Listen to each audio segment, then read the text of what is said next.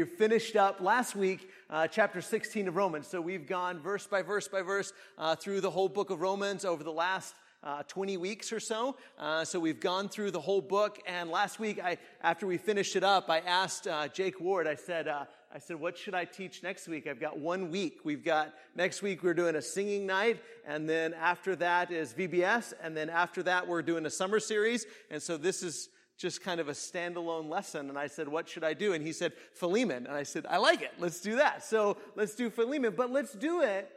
Let's do Philemon in the context of what we've been studying in Romans.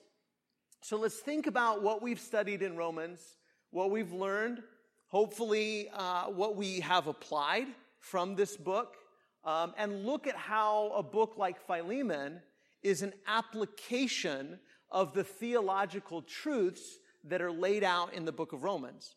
Uh, because that's what Romans is. Romans is deeply theological, but it's also incredibly practical. Because Paul lays out all of these truths and say, okay, here's how these truths will change you if you, if indeed you are buried with Jesus and you become this new kind of human being. And Philemon is this short little letter that is a, an incredibly practical application of the theological truths laid out in the book of Romans. So I thought I'm going to take one more stab at, uh, at a uh, summary of Romans, this time sort of couched not only in everything that we talked about over the last 20 weeks, but also more, more practical, more you. You know, this is what it will do for you. So the right response to God, to God's merciful, it should say God's mercy, God, oh, so let me start again.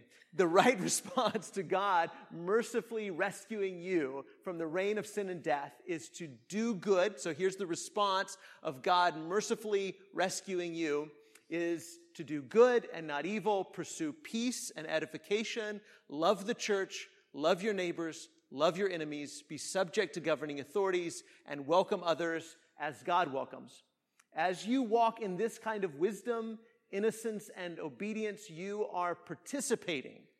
You are participating in God's victory over evil. You remember in chapter 16 last week, Paul said, and God will crush Satan's head or crush Satan under your, under y'all's, under y'all's foot under the church's foot. So you are participating in God's victory over evil as you walk in this kind of wisdom, innocence, and obedience. Okay? So with that sort of in mind, all of those things in mind, that God is rescuing his creation, and that because God has been so merciful and so gracious to you as to adopt you and justify you and give you his spirit because God has done these things for you, here's how you should respond. Love the church, pursue peace, love your neighbors, love your enemies, be subject to the governing authorities, welcome others. So Paul lays out all of those things. And then Philemon is a terrific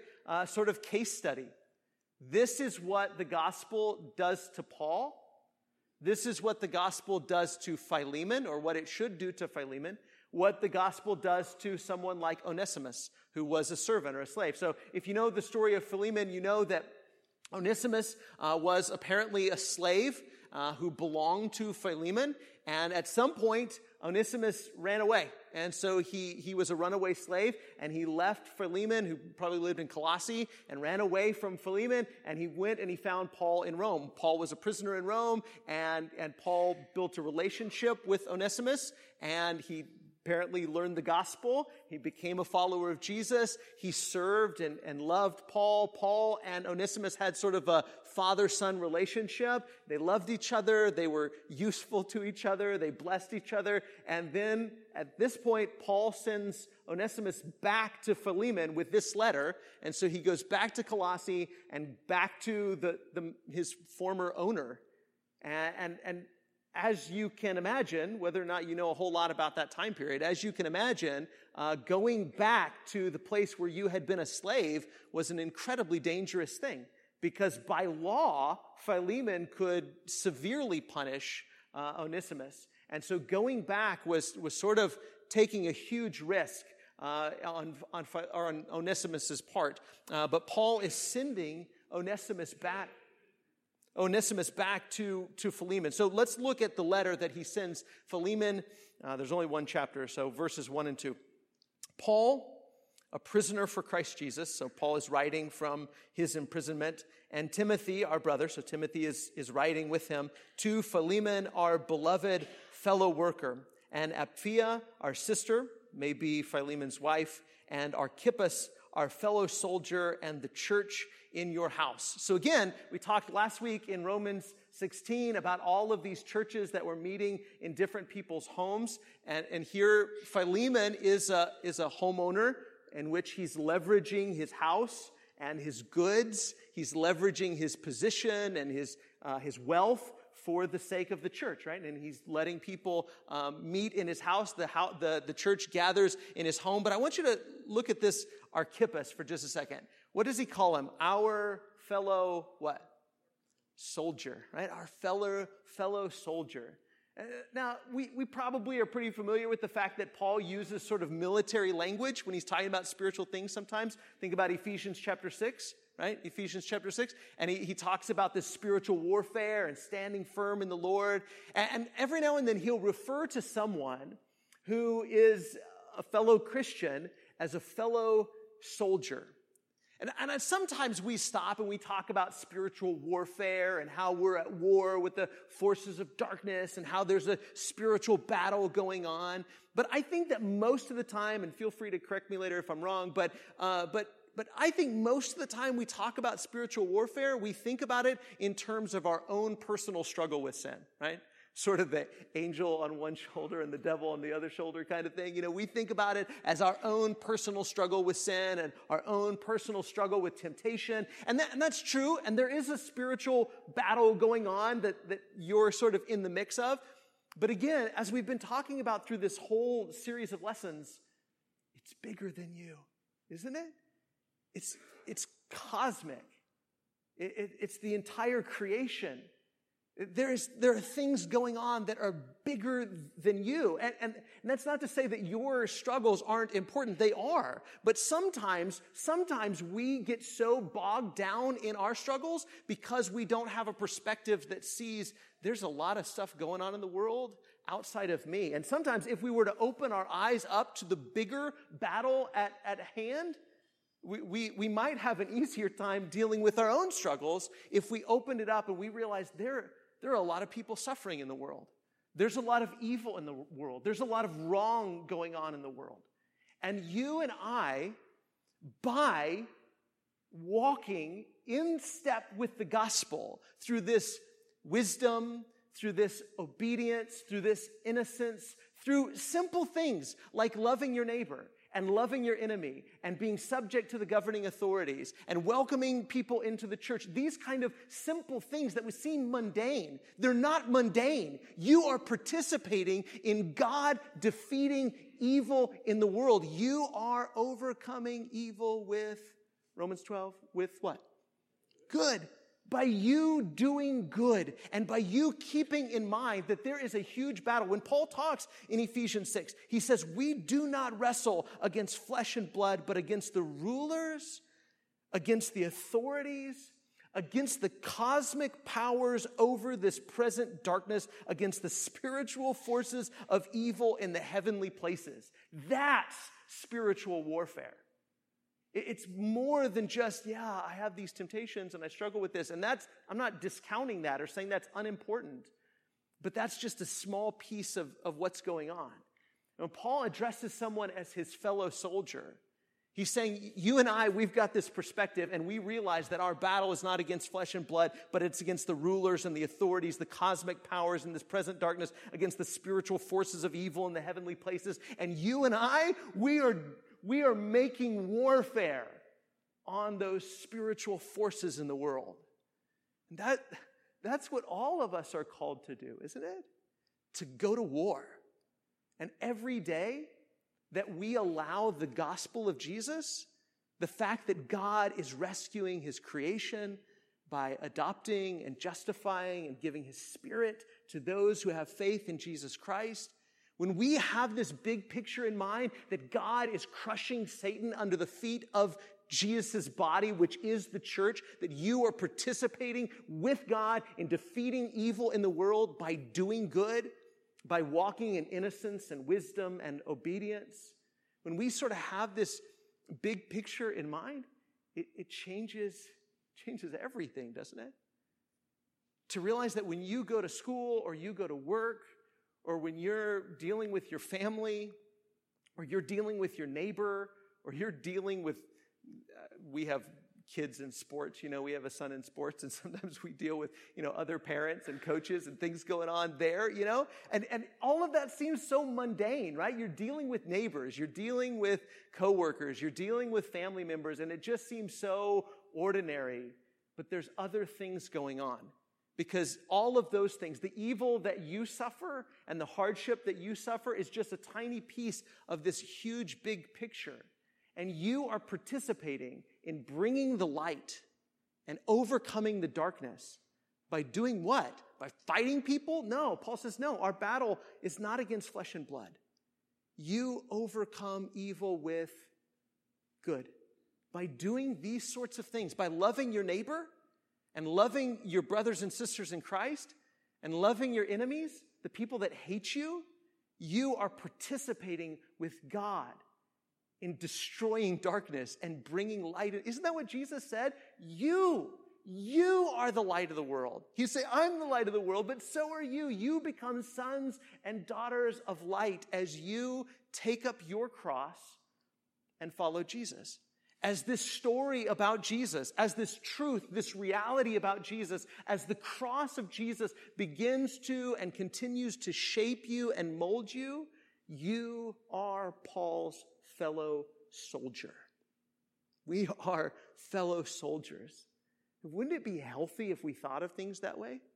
That whatever it is that you're doing in the world, whether you're going to work or you're retired and you're, you know, spending time with your spouse or your, your grandkids or you're spending time with your neighbors or you're out and you're involved in your community, your HOA, whatever it is that you're doing, you can be doing warfare there by bringing good and overcoming and defeating darkness by living a cross shaped life, a gospel shaped life. So, again, what I'm saying is spiritual warfare is more than just our own personal struggle with sin, it's cosmic.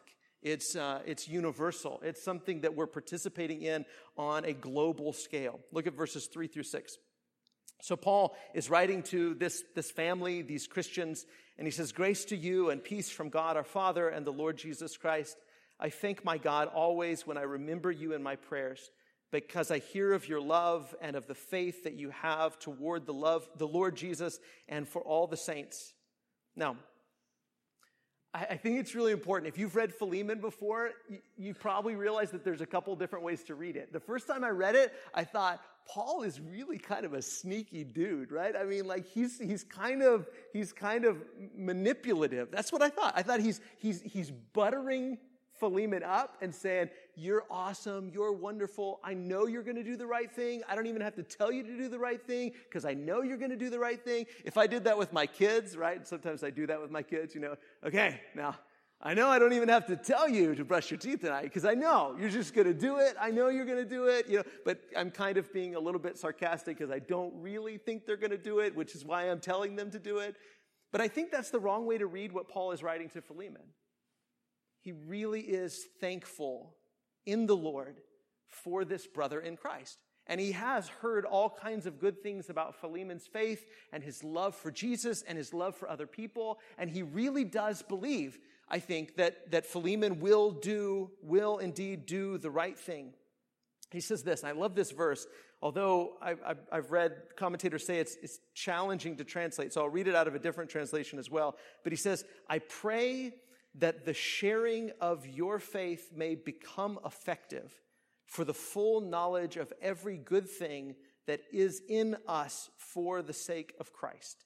The New Living Translation, and I'll put this on the screen here at the end of the lesson, but he says this I am praying that you will put into action the generosity that comes from your faith as you understand and experience all the good things we have in Christ. I am praying that you will put into action the generosity that comes from your faith as you experience the wonderful blessings that you have in Jesus, I'm praying that what happens is your faith becomes effective in being generous, in doing for others what was done for you, right? I mean, when Paul talks about, I mean, a great example, Philippians chapter 2. I think about that passage all the time. If you read Philippians 1 and Philippians 2, you know, we, we use this passage all the time when Paul says to work out your own salvation with fear and trembling. What does that mean? Work out your own salvation. Well, I've heard Christians use that all kinds of different ways, right? Like, well, you know, you just got to work out your salvation. I'll work out my salvation. You just do your thing. I'll do my thing. You do you and I'll do me. You know, so sometimes people use it like that. So sometimes people use it as if to say that you got to work hard, you know, you got to work out your own salvation because it totally depends on you doing all the right, you know, checking all the right boxes. But if you'll go through and you'll read what Paul is saying in the context, he's saying you've got to, you've got to grow up into your salvation. This is what a saved life looks like. Philippians chapter 2. It looks like having the mind of Jesus. Well, what does it look like to have the mind of Christ or the mind of Jesus? What does it look like to have Christ's mind in you? Well, it means you look out for the interests of others and not just your own interests. It means that you consider others to be more significant than yourselves. It means that you, you take, it's everything we talked about on Sunday, isn't it? You take the cross of Jesus, his self-giving love and faithfulness, and you model your life after that. You give yourself for others. It's what John says in 1 John 3:16. He gave his life for us. He laid down his life for us, so we ought to lay down our lives for one another. That's what it looks like to have the mind of Christ. And that's what it looks like to grow up into your salvation or fulfill your salvation or work out your own salvation is you've, you've got to be diligent to become this kind of person for your faith to become effective. It's not, Christianity isn't just about you believe and you get saved, you get baptized, you get saved, and, and then you go to heaven. It's not just about that. It's about God rescuing his creation by you and I slowly and through a process, we become different kinds of people. Our faith becomes generosity. Our faith in Jesus, it so shapes us because we're so enamored by and we're so enthralled with the cross of Jesus Christ and what God has done for us that the generosity and the blessings that were poured out on us, we turn around and we pour those blessings out on other people. And we can't help but do it. And so that's Paul's prayer. Paul's prayer is that this is the kind of faith that Philemon has and will continue to have and will have, especially in this case with Onesimus, as he sends Onesimus back back home, verses 7 through 9. For I have derived much joy and comfort from your love, my brother, because the hearts of the saints have been refreshed through you. Do you see? That's exactly what he's, he, will later ask, he will ask Philemon to do the same for him. Refresh me.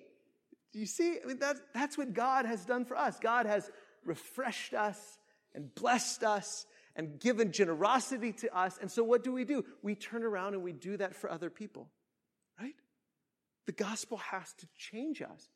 You, and, and, and Paul's saying, I know that this is exactly the kind of person you are. And this is why I'm writing to you the way I'm writing to you. This is why I'm telling it to you the way I'm telling it to you. I'm not just giving you a list of things to do. I'm not just laying it out and saying, you've got to do this. You don't have any choice in the matter. I know you. And I know you love Jesus. And I know you love Jesus' people. And I know that Jesus' people are blessed by having known you.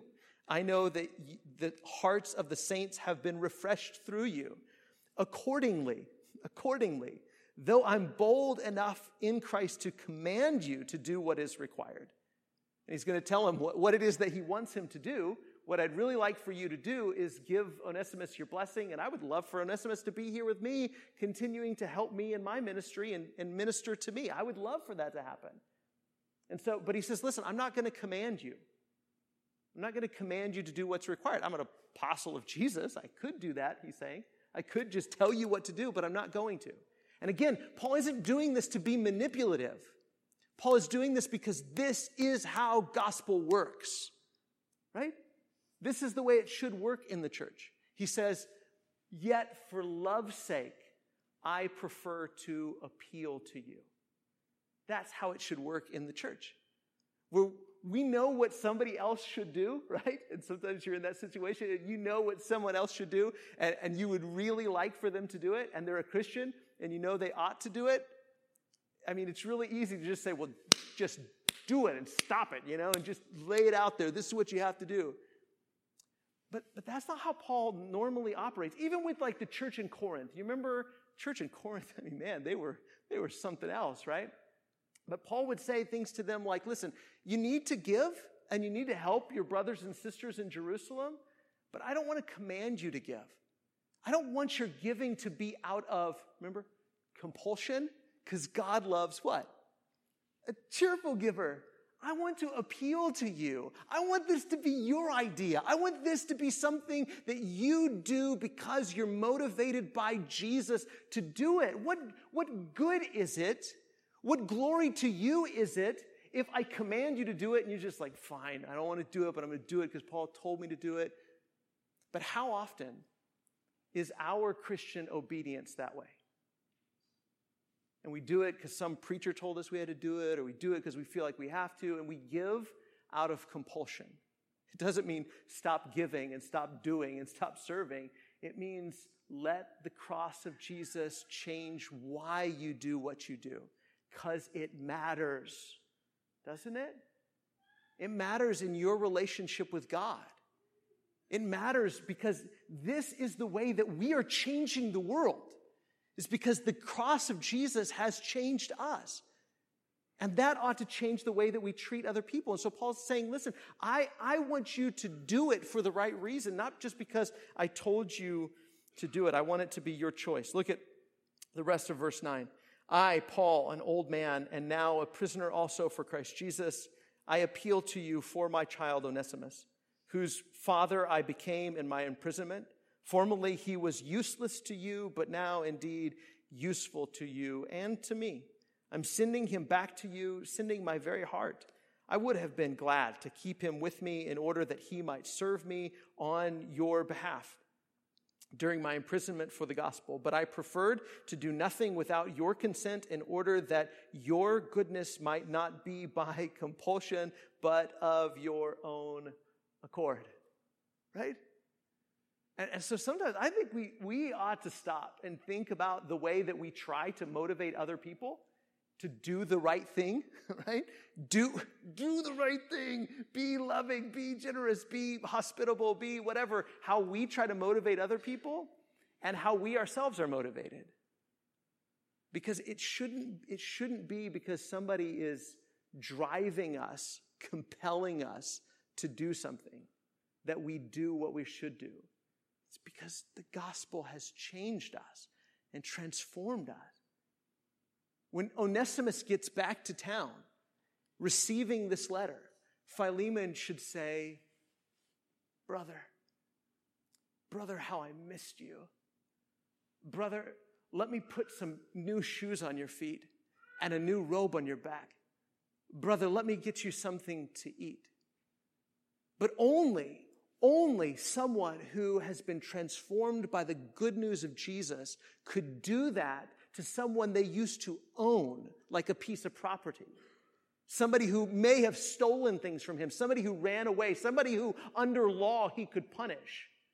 But Paul expects his response, Philemon's response when Onesimus gets back, not to be, How dare you? I can't believe you did this. You're going to pay now. Not for that to be his response, but for his response to be, Brother, welcome home.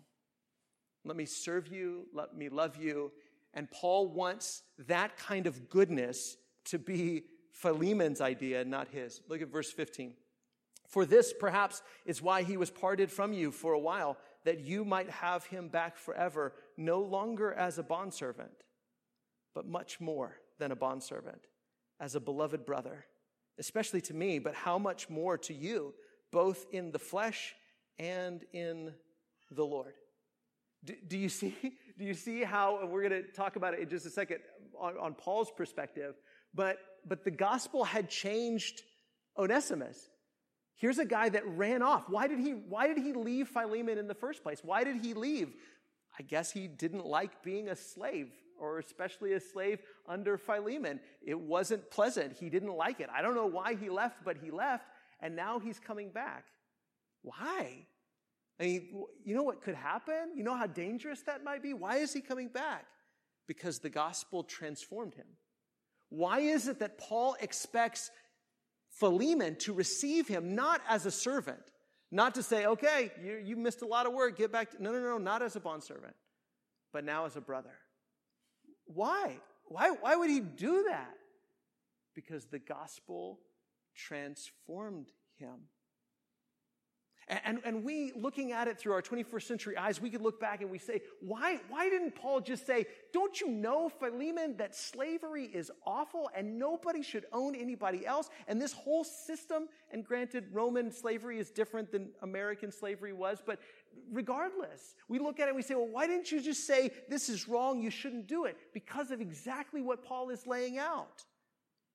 This kind of gospel motivated self giving love destroys slavery. Right? There's no way, if, if Philemon was changed by the gospel the way that Paul hoped that he was, there is absolutely no way he could treat his brother the way some slave owners or masters treated their bondservants. There's no way he could if the gospel had changed him, then he would do exactly what Paul suggests that he do and embrace him not as a bondservant, but as a brother in Jesus, in the flesh and in the Lord. That's what the gospel does. Do you see? Do you, do you see how a, a huge worldwide system like slavery. I mean, Paul could have gone about saying slavery's wrong. If you're a slave, run away, do whatever you have to, break free. Paul could have gone through Rome and just told, but do you know what they did with, when there were slave riots and rebellions? They started just massacring people. But instead, Paul dismantled the evils of slavery. Jesus dismantled the evils of slavery. How? By teaching people to love each other as brothers. That good destroyed evil.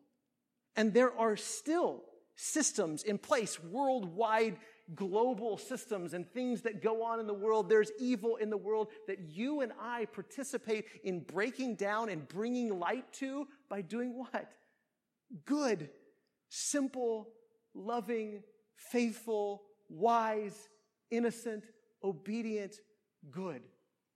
No longer as a bondservant, but much more as a beloved brother. Look at verse 17. So, if you consider me your partner, then receive him as you would receive me.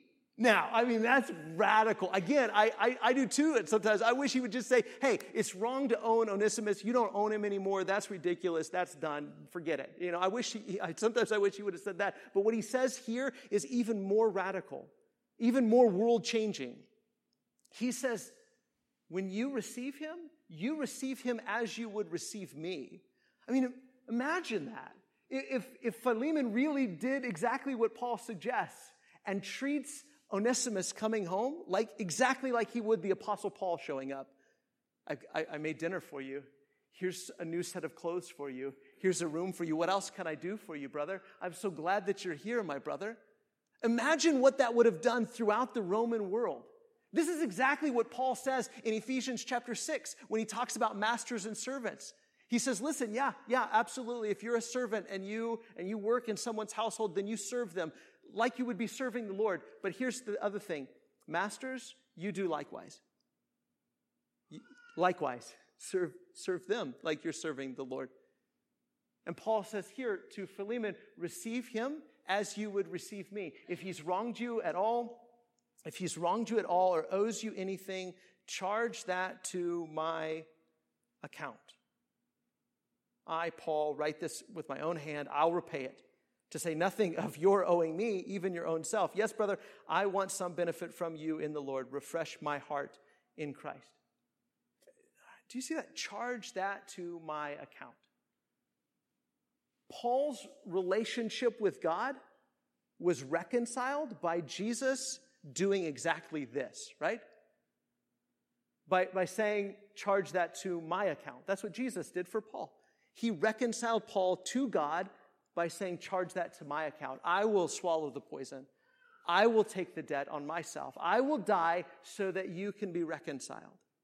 And that truth so tra- changed and transformed Paul that now he's doing that for other people. I want the two of you to be reconciled so badly that whatever he owes you, I'll pay it. Charge that to my account. Of course, Paul also recognizes the fact that Philemon himself owes Paul. I mean, and what, what if? What if human beings really began to live this way? I am so committed to peacemaking and reconciliation and unity. I am so committed to people coming together, regardless of what's happened in the past. I'm so committed to relationships being healed and reconciled and people being united that I'm willing to pay the price. Is there often a, a price that has to be paid for peacemaking? Yes. And Paul says, because Jesus did that, that's, that's what I do. Because Jesus is willing to suffer to reconcile heaven and earth, because Jesus is willing to suffer to reconcile all things, that's what Paul ends up doing. And isn't that the kind of life that we are called to live? And imagine how that changes the world. When one relationship at a time, when one misunderstanding at a time happens, and then Christian people step in and say, listen, charge it to my account. I am so committed to peacemaking and reconciliation and unity that you can charge it to my account so that the two of you can be one. Verses 21 through 24. Confident of your obedience. And again, I don't think he's saying that manipulatively. I think he really is confident of Philemon's obedience. I write to you, knowing that you will do even more than I say. At the same time, prepare a guest room for me, for I'm hoping that through your prayers I will be graciously given to you. Epaphras, my fellow prisoner in Christ Jesus, sends greetings to you, and so do Mark, Aristarchus, Demas, and Luke, my fellow workers. The grace of the Lord Jesus Christ be with your spirit. Let's ask a couple questions before we close. When was the last time that the gospel compelled you to help make peace between two people in conflict? Not, not take sides necessarily, but to simply step in and help to make peace. I was watching a video uh, this week on social media, and, and there were a couple of teenagers in the street just, you know, duking it out. I mean, they were just beating each other up, and there was a whole crowd of people laughing and watching and videotaping these two teenagers just beat each other up. And this bystander who didn't have a dog in the fight at all, it wasn't his fight, he, he had no reason to be compelled to stop it walked in and said, Stop, knock it off. And he, he forced them to shake hands. He didn't take sides with either one. He just said, Knock it off. And he stepped in. Was he putting his own life in jeopardy? Absolutely, he was. Because they could have turned on him. But he was willing to do that. See, that, that's what Jesus does for us. That's what the cross does for us, right? I mean, when we said that on Sunday, that, that our moral standard, our ethical standard, our way of judging what's right and what's wrong, what behavior should be commended and what behavior should be criticized, is shaped by, and it has to be shaped by, the cross of Jesus. This is Jesus' command. All through the Gospel of John, here's my command love one another as I have loved you. I'm laying down my life so that your sins can be paid for and so that there can be peace and there can be unity. When is the last time that we saw two people in conflict? Like Paul. I mean, Paul could have just said, listen, listen, uh, Onesimus, stay here with me. Forget about Philemon. Stay in Rome. You're a long way from there. He'll never find you. Hang out with me. We'll just forget about it. But instead, he sets about this mission of reconciliation. Why? Because that's the mission of Jesus to bring people together even when it's dangerous, even when it's hard, even when Paul has to put his leverage, his own relationships and his own money and his own life. And, and in fact, that's exactly what, what Onesimus is willing to do. When was the last time the gospel compelled us to make peace? When was the last time you volunteered to cover over someone's transgression in order to bring people together? Charge that to my account. Let's end with Philemon chapter 1 and verse 6 from the New Living Translation. Again, I love this translation. Says, I'm praying that you will put into action the generosity that comes from your faith as you understand and experience all the good things we have in Christ. It changes everything. Understanding that God is rescuing creation and He started with you and with me. That we are the first fruits of the new creation. If anyone is in Christ Jesus, he is a new creature. You are brand new. He's changing the world, He's rescuing the world, and He began with us. And that we participate, we participate in making war with darkness and bringing the light by simply living out the generosity that's been extended to us. That generosity that's been extended to us in Christ Jesus, it changes us. And this is Paul's prayer, and this should be our prayer that we will put into action the generosity that comes from our faith as we understand and experience all the good things we have in Christ. Let's pray. Most Holy Father, Lord, we do pray exactly that. We pray, Father, that our lives, our generosity, our love, our willingness to give of ourselves, and even, Father, give ourselves, that it is changed and shaped, and motivated by the cross of Jesus, what has been done for us, the hope that we have of resurrection and eternal life with you, knowing, Father, that our life is yours and that we no longer live. The life that we live, we live by faith in the Son of God who loved us and gave himself for us. Because he was willing to lay down his life for us, may we, Father, be willing to lay our lives down for one another. Father, mold us and shape us. Help us to meditate on the cross. Help us, Father, to be changed by the good news of Jesus. Father, thank you for those that have gathered here tonight. We pray that you bless each and every one. It's in the name of Jesus we pray. Amen.